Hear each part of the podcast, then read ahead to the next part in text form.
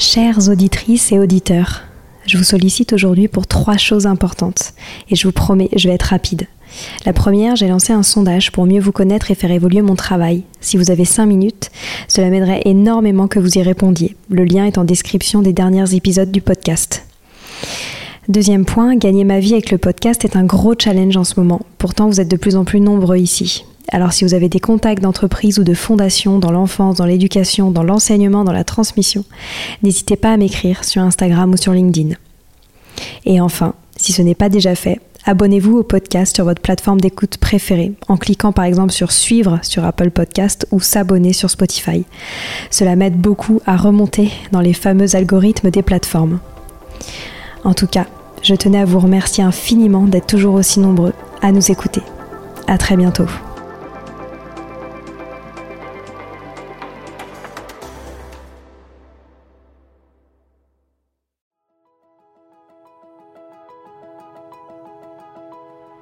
Bonjour à tous, ici Stéphanie Descleb, c'est moi, et Sylvie Descleb pour un nouvel épisode du podcast Les adultes de demain.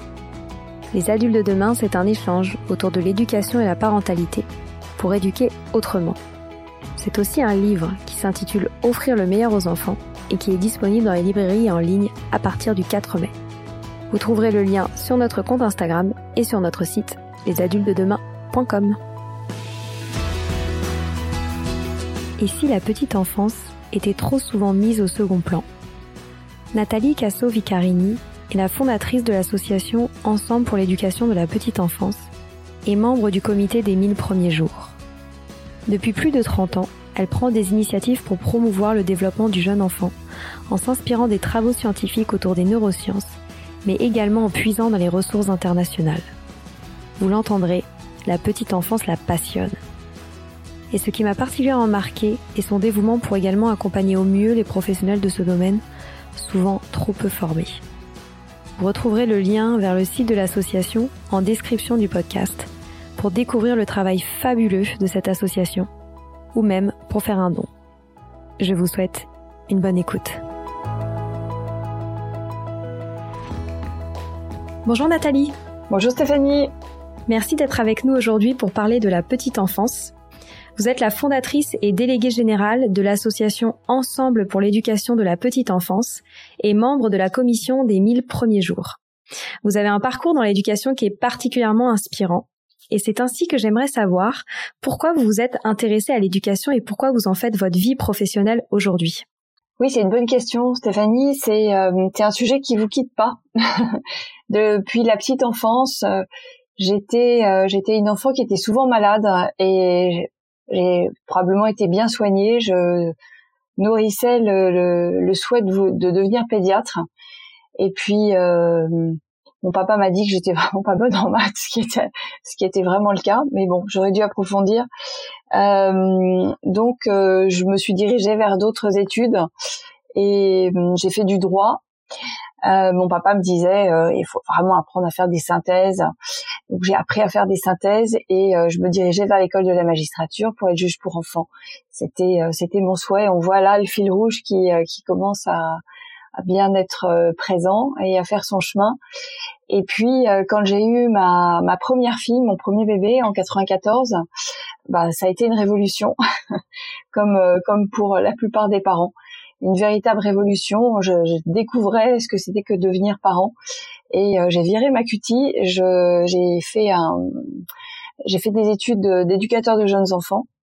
Je suis devenue éducatrice. À ce moment-là, je, je trouvais pas de lieu suffisamment chaleureux, bienveillant, qui tienne compte aussi du point de vue des parents euh, pour confier mon bébé. J'entendais parler de garde d'enfants. Euh, pour moi, on garde pas un enfant, on s'en occupe et ça nécessite beaucoup de compétences. Et, euh, puis après, j'ai poursuivi, j'ai fait un master 2 en sciences de l'éducation et euh, j'ai créé des, des structures d'accueil, mais aussi de, de suivi et d'accompagnement de la qualité éducative. Et puis j'ai eu un deuxième bébé, un, un troisième, et, et pour moi c'est tout un champ qui s'ouvrait. C'était extraordinaire de devenir parent. Et, et voilà, je je, je, me suis euh, plongée à, à fond dans, dans, dans, cette, euh, dans cette activité qui est loin d'être euh, une activité anodine parce qu'on a tous été enfants. on a tous vécu des choses plus ou moins complexes dans notre enfance, parfois qui ont qui ont dirigé notre parcours de vie. Parfois, des grandes émotions euh, vous, vous basculent, hein, vous, font basculer vers d'autres voies. Et, et ça m'a semblé vraiment fondamental de s'intéresser à ce qu'est le tout petit, comment son cerveau fonctionne, comment tout l'impact de, son, de son environnement quotidien va finalement pouvoir influencer sa vie. Et, et j'ai appris que rien n'était déterminé à la naissance, que la génétique euh, avait une grande part évidemment de, de notre évolution, mais que l'épigénétique, c'est-à-dire euh, l'impact de l'environnement quotidien qui va s'exprimer dans les gènes et qui fera que nos générations euh, changent, a énormément, énormément d'importance euh, pour le développement des tout petits, avec un cerveau extrêmement malléable et euh, qui permet donc de corriger parfois des, des, complications de naissance. Donc le fait qu'il n'y ait pas de déterminisme va vraiment euh, ancrer dans, dans, ce, dans ce travail auprès des tout petits, en, en lisant beaucoup, en rencontrant beaucoup beaucoup de, de spécialistes dans l'ensemble des, des pays du monde. J'ai travaillé en Australie, j'ai eu cette chance de, de travailler au Québec, euh, en Inde aussi, dans des milieux très très défavorisés. Et, et tous, toutes ces expériences ont vraiment nourri ma vision que euh, l'éducation, c'est le vecteur le plus puissant pour changer le monde. C'est en particulier Nelson Mandela qui, qui l'a dit il y a longtemps. Et pour ça, il faut tout un village. Chacun, à notre niveau, on vient poser une pierre à cet édifice. Quel développement de l'enfant et la construction d'une société, parce que on a tous été enfants et on va tous devenir un acteur de notre société. Donc si on peut être un acteur engagé, en toute connaissance de cause, que les humains, cette force humaine, elle est fondamentale pour bâtir un monde meilleur, eh bien on a tous besoin d'être ensemble, c'est-à-dire les organisations internationales, je pense à l'UNESCO, l'OCDE, qui ont une grande part de littérature euh, scientifique sur le sujet, de faire monter ce niveau de conscience collective au niveau des États, que ce soit vraiment au niveau du en haut de l'agenda euh, de l'ensemble des États, mais aussi des organisations nationales, et puis euh, au niveau des, des régions, des départements, des communes. On est tous, tous concernés par la petite enfance. Et quand, quand je vais à Oslo, parce qu'on on va régulièrement euh, travailler avec, avec nos amis en Norvège, tout respire l'enfance dans la rue. On traverse la rue, tout le monde est attentif au petit qui est là évidemment avec ses parents, mais qui euh, qui peut mettre faire un pas de côté, aller un peu trop vite parce qu'il peut pas peut pas réguler euh, ses, impulsions, c'est normal. Et, et finalement, on, on, se rend compte que dans certains pays euh, comme la Norvège, et eh bien, et le Québec d'ailleurs, et, et l'Australie, où j'ai travaillé, l'ensemble de la communauté est concernée par par les jeunes enfants qui sont autour de nous, autour d'elles.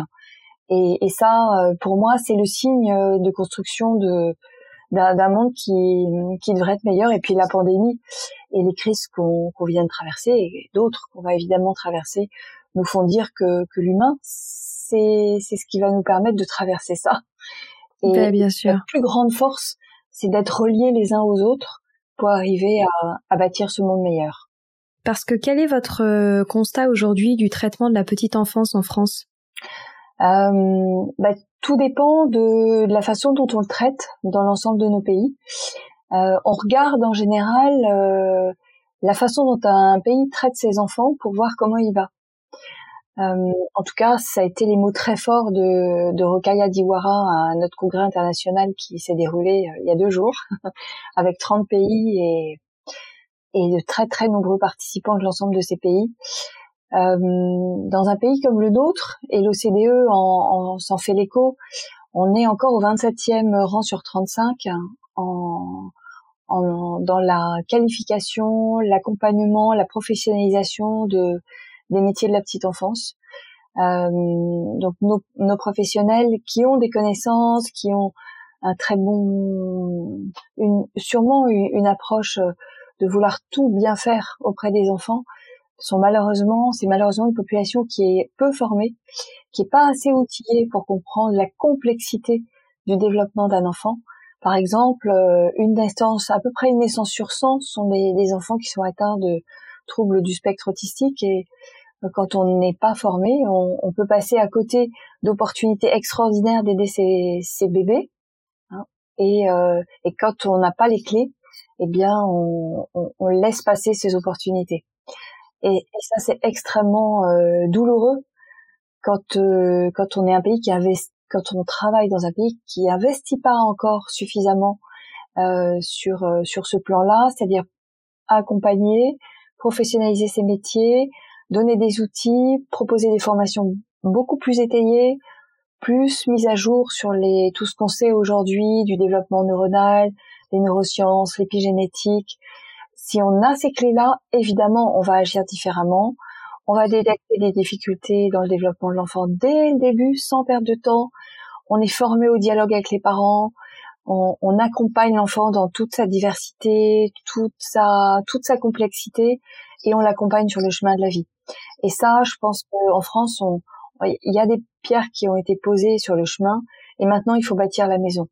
C'est-à-dire euh, renforcer ses compétences, regarder l'international, euh, ce qu'on fait. Ça, c'est en particulier, euh, c'est le métier, c'est le cœur de métier de l'association, pouvoir partager toutes ces données pour être le mieux outillé possible, et puis se dire que, eh bien, nos professionnels, oui, ils ont besoin d'être formés au moins trois ans parce que c'est complexe, et puis on les met en difficulté quand ils sont pas suffisamment outillés. Et également, dans le même sens, accompagner les parents. Parce que les parents sont les premiers éducateurs de leurs enfants, vous le savez bien, et, et ils ont besoin de clés.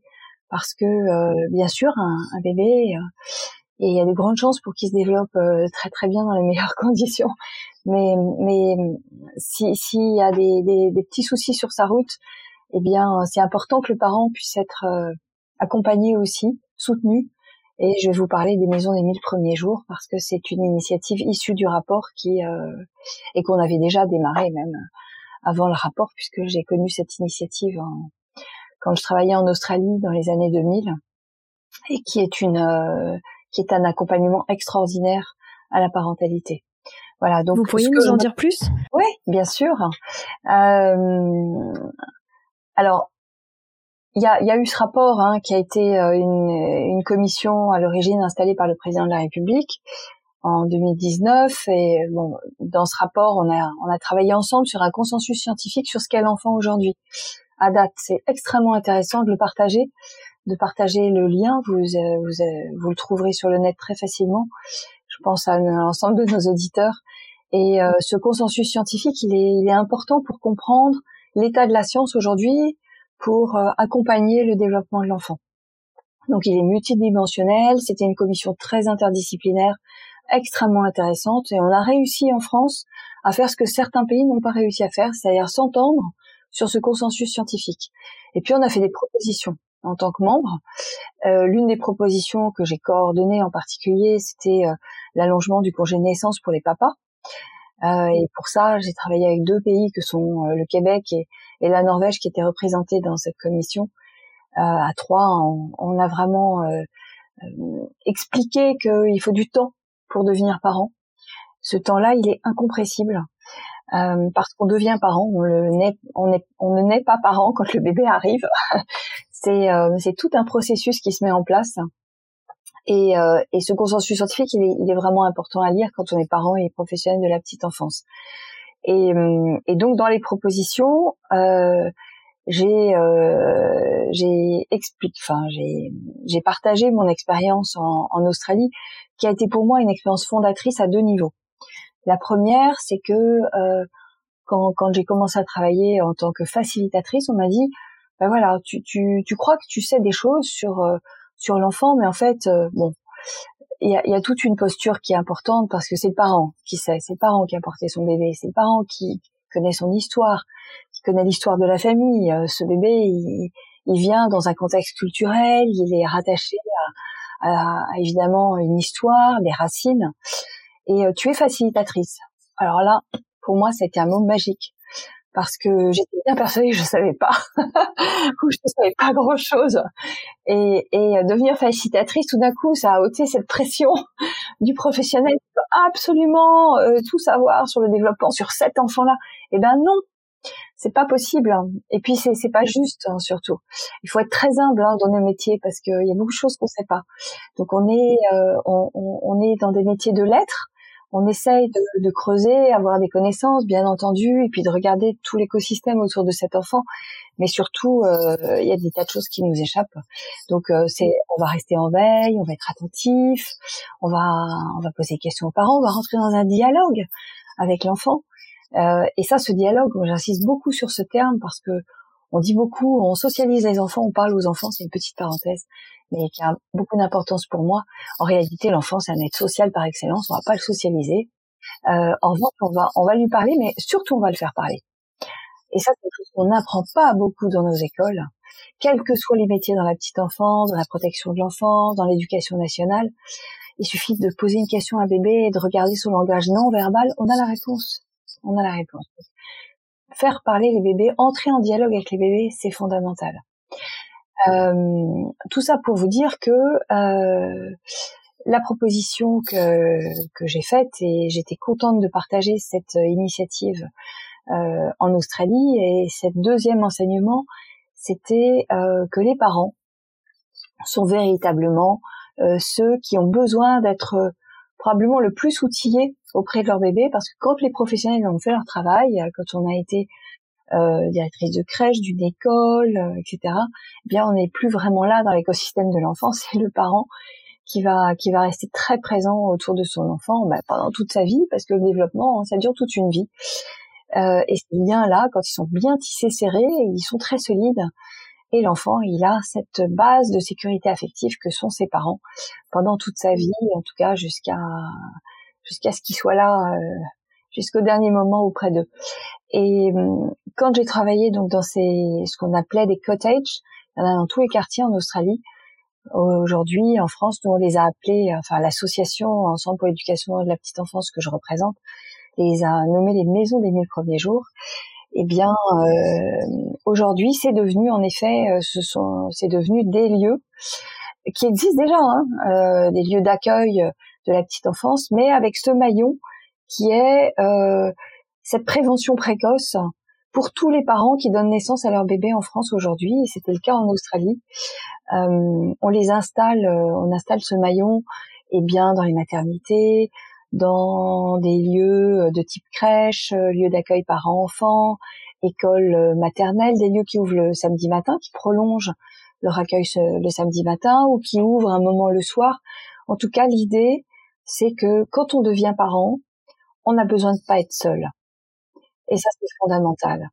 Euh, la, grande solitude, je pense qu'il y a énormément de parents qui l'ont expérimenté et, parfois avec des dégâts terribles parce que euh, quand un bébé pleure, on peut être complètement désarmé, euh, on peut être dans une détresse absolument terrible. Parfois, ça nous amène à des gestes qu'on n'aurait même pas imaginé euh, en devenant parent. Et cette grande solitude, elle est la, elle est le creuset de tous les maux de la société en réalité. Et cette maison, moi je l'ai vécue il y, a, il y a 20 ans maintenant en Australie, ça a complètement changé mon idée du métier et ma perception du métier puisque je l'ai vécu dans mon corps, dans mon cœur, dans ma tête. Et euh, je me suis dit, mais plus jamais je travaillerai autrement. Euh, on est des facilitateurs. On est des facilitateurs d'abord de la relation entre les parents et leurs enfants, parce que c'est ça qui fait que ça les attache à la vie, ces bébés.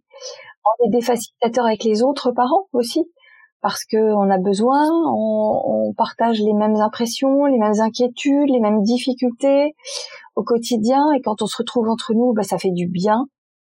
On est dans une communauté d'appartenance, et cette communauté, elle est fondamentale. Donc ce groupe, il dure un an.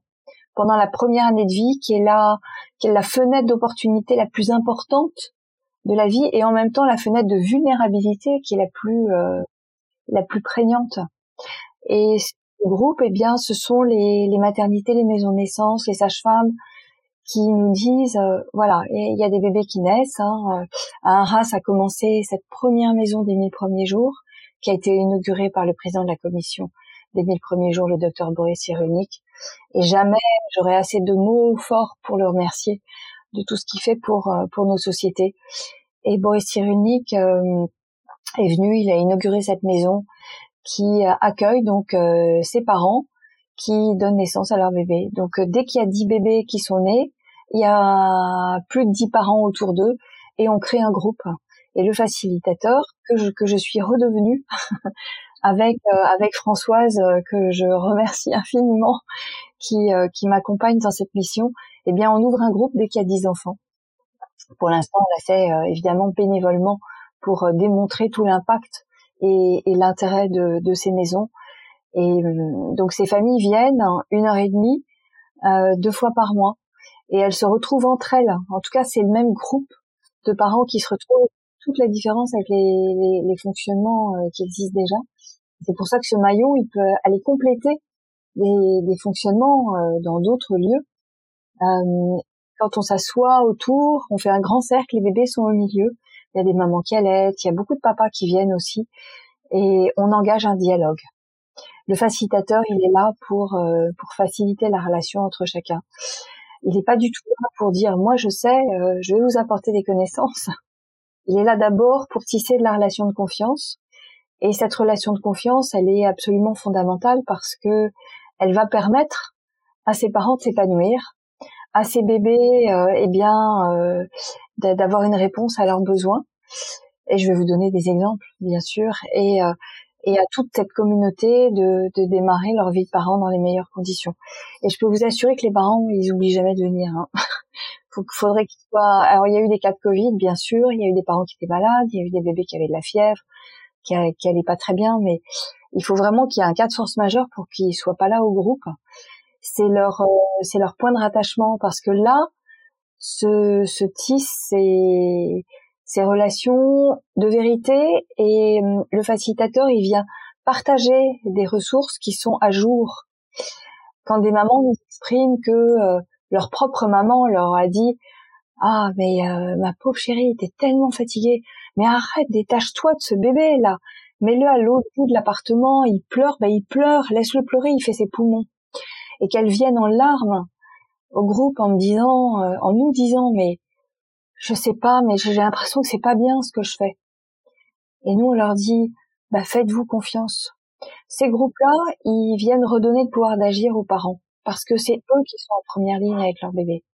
Vous avez raison de vous poser des questions. Votre bébé avant, c'est ce qu'on disait, mais c'était la connaissance qu'on avait.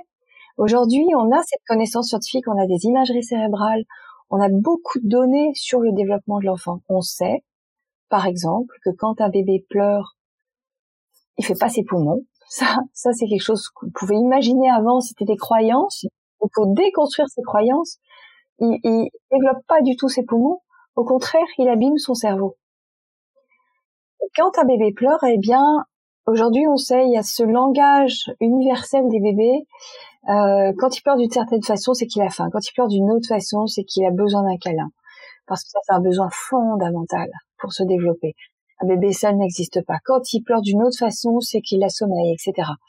Il y a ce langage universel des bébés qui existe dans tous les pays du monde et tous les bébés pleurent de la même manière à la naissance parce qu'ils expriment des besoins fondamentaux. Et si l'adulte n'est pas là pour les répondre, ben, ils peuvent pas aller dans la cuisine, chercher un biberon, euh, euh, euh, se nourrir ou se dire tiens, je vais aller rejoindre mon lit parce que maintenant je suis fatiguée.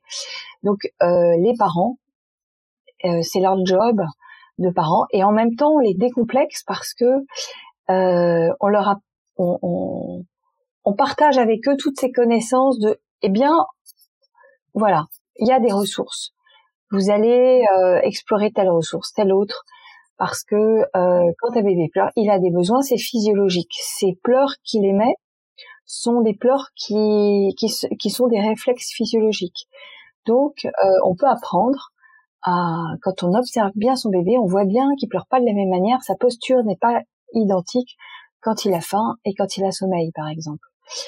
Et ça, une fois que les parents euh, ont ces ressources-là, eh bien, euh, ils sont ils sont sereins dans leur euh, dans, dans, leur fonction parentale. Ça résout pas tout, mais euh, c'est déjà c'est déjà des ressources très très précieuses parce que finalement ces bébés leur leur prosodie va changer quand quand quand ils vont grandir et autour de quatre mois les bébés vont pleurer différemment pour pour exprimer des mêmes besoins parce que la langue maternelle vient se poser sur cette euh, musique de la langue qu'est la prosodie.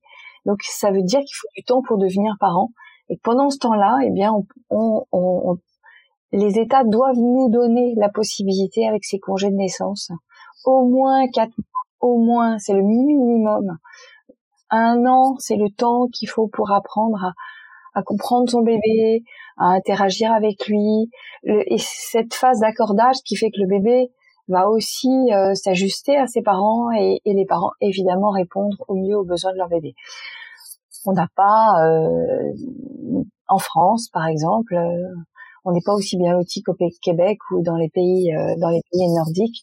Donc on, on a ces maisons des mille premiers jours qui se mettent en place maintenant dans les quartiers avec tout un réseau de partenaires. C'est c'est un, c'est un et, et des grandes fondations qui nous aident à mettre en place euh, ces maisons parce que euh, ça permet un bon départ dans la vie et euh, ça permet aussi vraiment de se donner le temps nécessaire. Ce sont des bulles de, de retrouvailles pendant la première année de vie. Et ensuite, les parents se connaissent et ils créent des réseaux de solidarité qui sont extrêmement efficaces et importants pour toute la société. Donc, il y a des compensations qui existent. Cette compensation-là, elle est absolument essentielle et elle est d'intérêt général. Donc euh, pour les parents, c'est gratuit. Euh, et puis souvent, ils ont à cœur d'amener un morceau de gâteau, un sachet de thé. On partage ensemble un ADN commun qui est euh, ce tout petit, fragile, mais en même temps tellement prometteur, à qui on a à cœur de, de donner le meilleur pendant euh, pendant ces premiers temps de vie.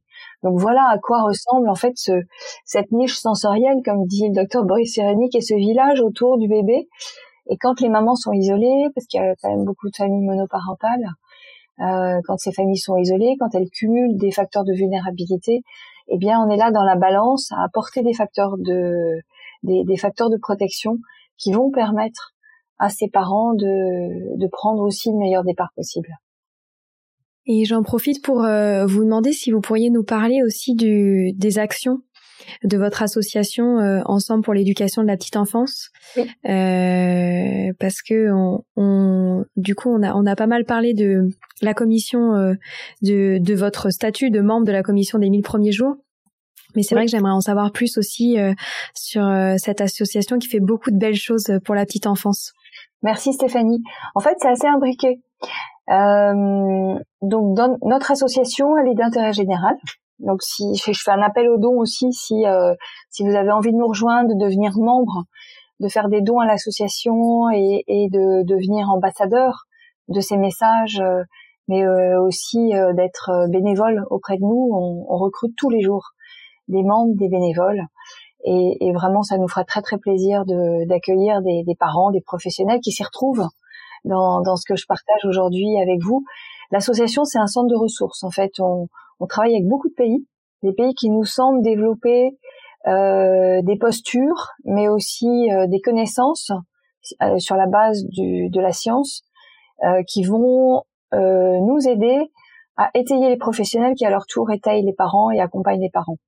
Donc on travaille avec beaucoup de pays, on est un centre de ressources internationales en réalité, qui, avec euh, ces éléments, travaille avec le l'université d'Harvard, qui a plusieurs masters sur euh, sur le sujet du développement de l'enfant, mais aussi euh, en Norvège, au Québec, avec le centre d'excellence sur le développement de l'enfant et beaucoup de partenaires au Québec.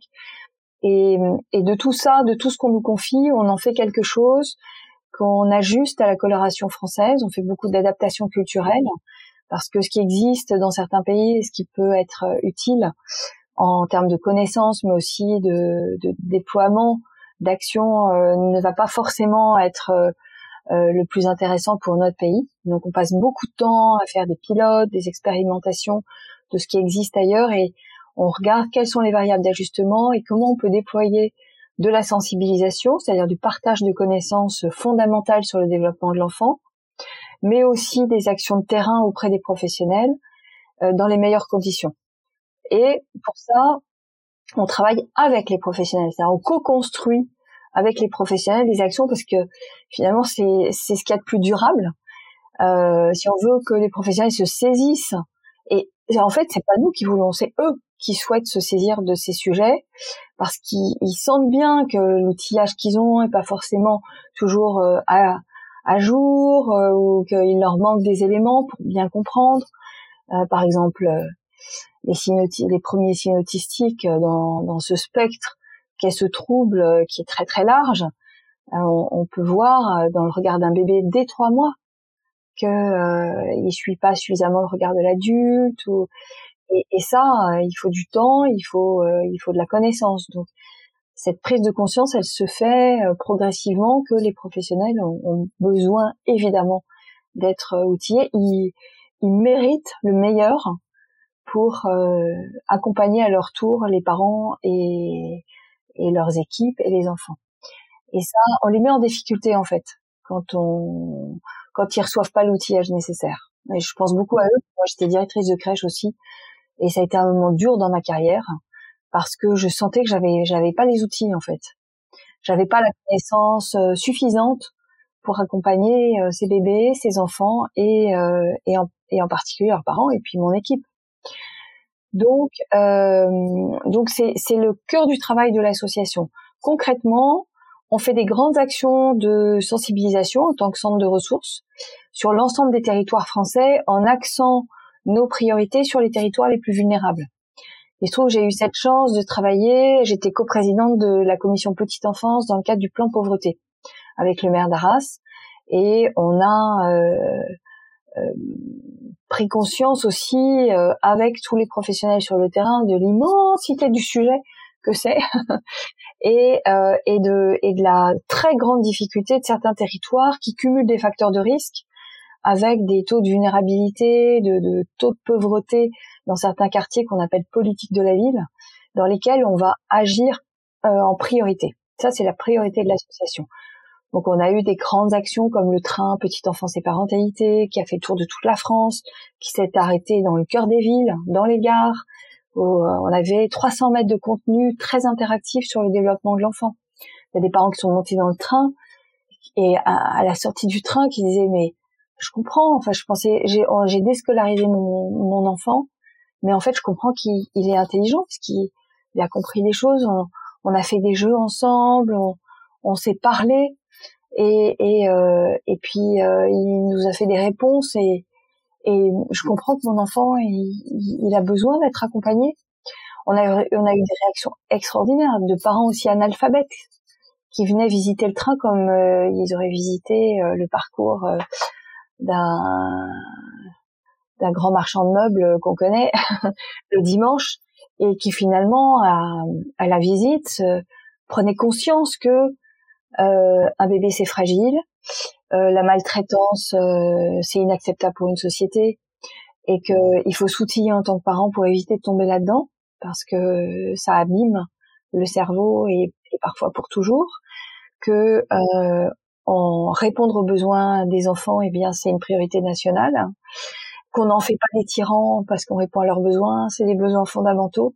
Si on n'y répond pas, euh, euh, on les abîme. Donc c'est très important de d'avoir ces connaissances-là.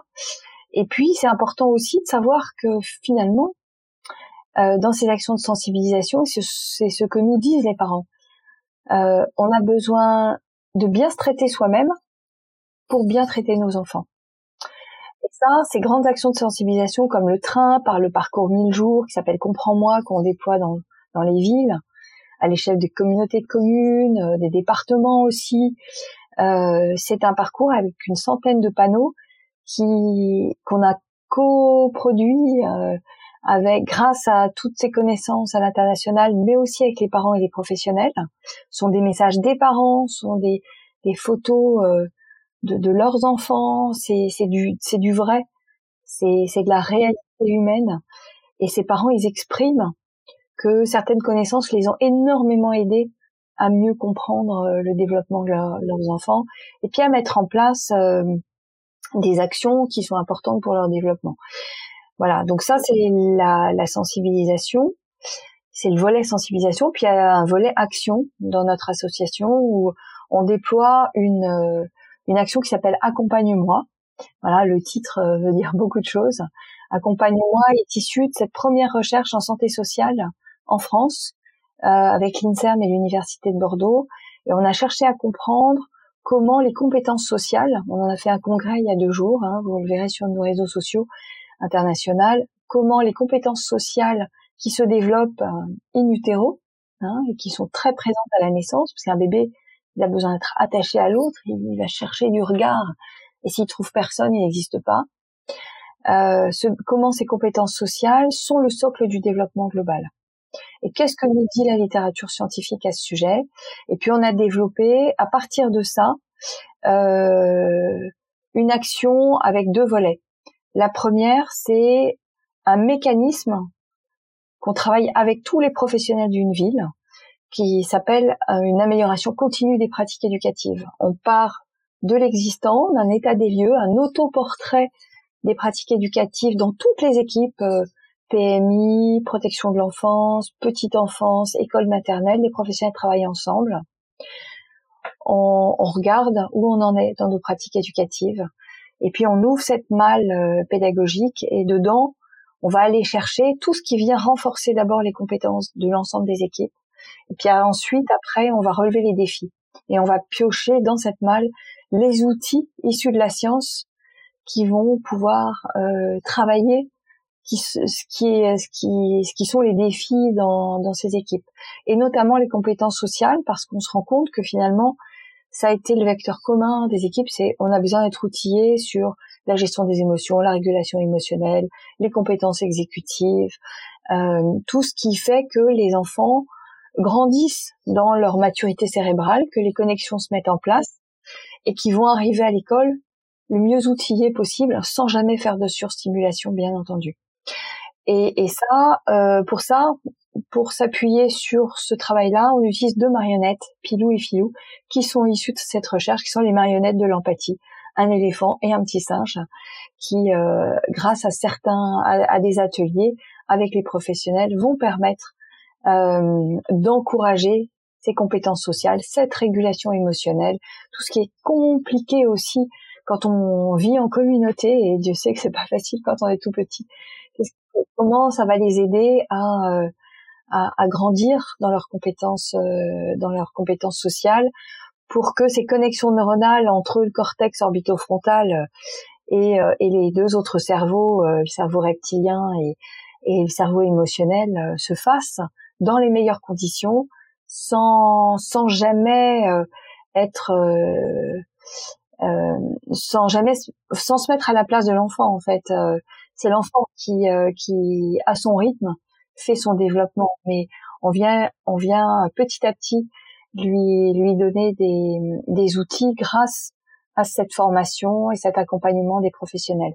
Et à la fin de cette démarche eh bien on refait cet autoportrait des pratiques pour voir et là on a des une mesure d'impact qui est qui est incroyable parce que évidemment chacun a travaillé chaque équipe a travaillé avec ses forces et ses, et ses défis. Et puis on, on vient outiller l'équipe et ensuite le centre de ressources euh, après euh, après ce travail avec les équipes euh, travaille en soutien des, des besoins qui s'expriment dans l'ensemble de, de, ces milieux petite enfance et, éducation nationale. Donc c'est euh, un travail très construit qui répond à des besoins parce que sont les sont les professionnels qui viennent vers nous et les villes euh, en nous disant ben voilà on est prêt on voudrait rentrer dans cette euh, dans cette euh, démarche accompagne-moi et bon ça prend entre 18 mois et, et 3 ans mais c'est un travail qui est extrêmement intéressant parce que aussi on croise nos regards et on accompagne la communauté à partir de ses besoins. Donc ça s'appelle Accompagne-moi. Et c'est tout nouveau. On attend la publication scientifique euh, cet été par l'INSERM et l'Université de Bordeaux. Et ça a fait l'objet d'un congrès majeur. Donc il y a, il y a deux jours avec l'UNESCO et, l'OCDE, parce que finalement tous les pays se rendent bien compte que il y a cette littérature scientifique qui est essentielle, qui nous permet de voir que quand un bébé euh, a, a, cette relation, a des relations euh, euh, déjà euh, bien sécurisé, hein, euh, la sécurité affective, l'attachement. quand ça c'est déjà bien bien mis en place, ça constitue les racines de cet arbre qui va qui va petit à petit grandir et, et c'est le chemin de la vie qui qui démarre pour cet enfant avec des compétences sociales bien ancrées qui vont permettre le développement global dans les meilleures conditions. C'est super. Et ben bravo pour tout ce que vous faites, c'est hyper inspirant et surtout je trouve que vous en parlez avec grande passion. Donc euh, donc c'est fort comme message et, merci beaucoup pour ce témoignage. On est déjà à la fin de notre échange, mais je suis ravie d'avoir mis en avant euh, votre beau travail et, et celui euh, de tous les membres de l'association. On remettra toutes les références en description du podcast parce que comme vous l'avez bien dit, vous avez besoin d'aide et, et, nous on est ravis de mettre ça en avant. Donc merci mille fois pour tout ce que vous faites et merci pour votre temps euh, pour cet enregistrement. Ben, merci beaucoup Stéphanie, c'était un plaisir d'échanger avec vous et merci de ce que vous faites vous. C'est adorable. Merci, au revoir. Au revoir. Voilà, c'est fini pour aujourd'hui. On espère que cet épisode vous a plu. Avant de se quitter, on a quand même besoin de vous. Si après avoir écouté cet exposé, vous ressortez avec plein d'idées pour apporter le meilleur aux enfants, n'oubliez pas de nous laisser 5 étoiles et un petit commentaire sur Apple Podcast, sur iTunes ou toute autre plateforme d'écoute de podcast. Cela nous aidera à mieux ressortir et surtout à nous motiver pour continuer cette aventure ensemble. Si vous avez des suggestions, des idées de thèmes, des questions à poser, n'hésitez pas à nous contacter sur les réseaux sociaux, Instagram ou LinkedIn, en tapant les adultes de demain. Nous serions ravis d'échanger avec vous. Si vous souhaitez en savoir davantage sur Sylvie, je vous invite vraiment à aller voir son blog sylvidesclep.com ou à la suivre sur Instagram en allant sur son profil sylvidesc, D-E-S-C, Montessori. Enfin, si vous souhaitez en savoir plus sur le calendrier des prochaines formations Montessori, rendez-vous sur www.apprendre-montessori.fr. On a hâte de vous retrouver vite et à très bientôt sur les adultes de demain.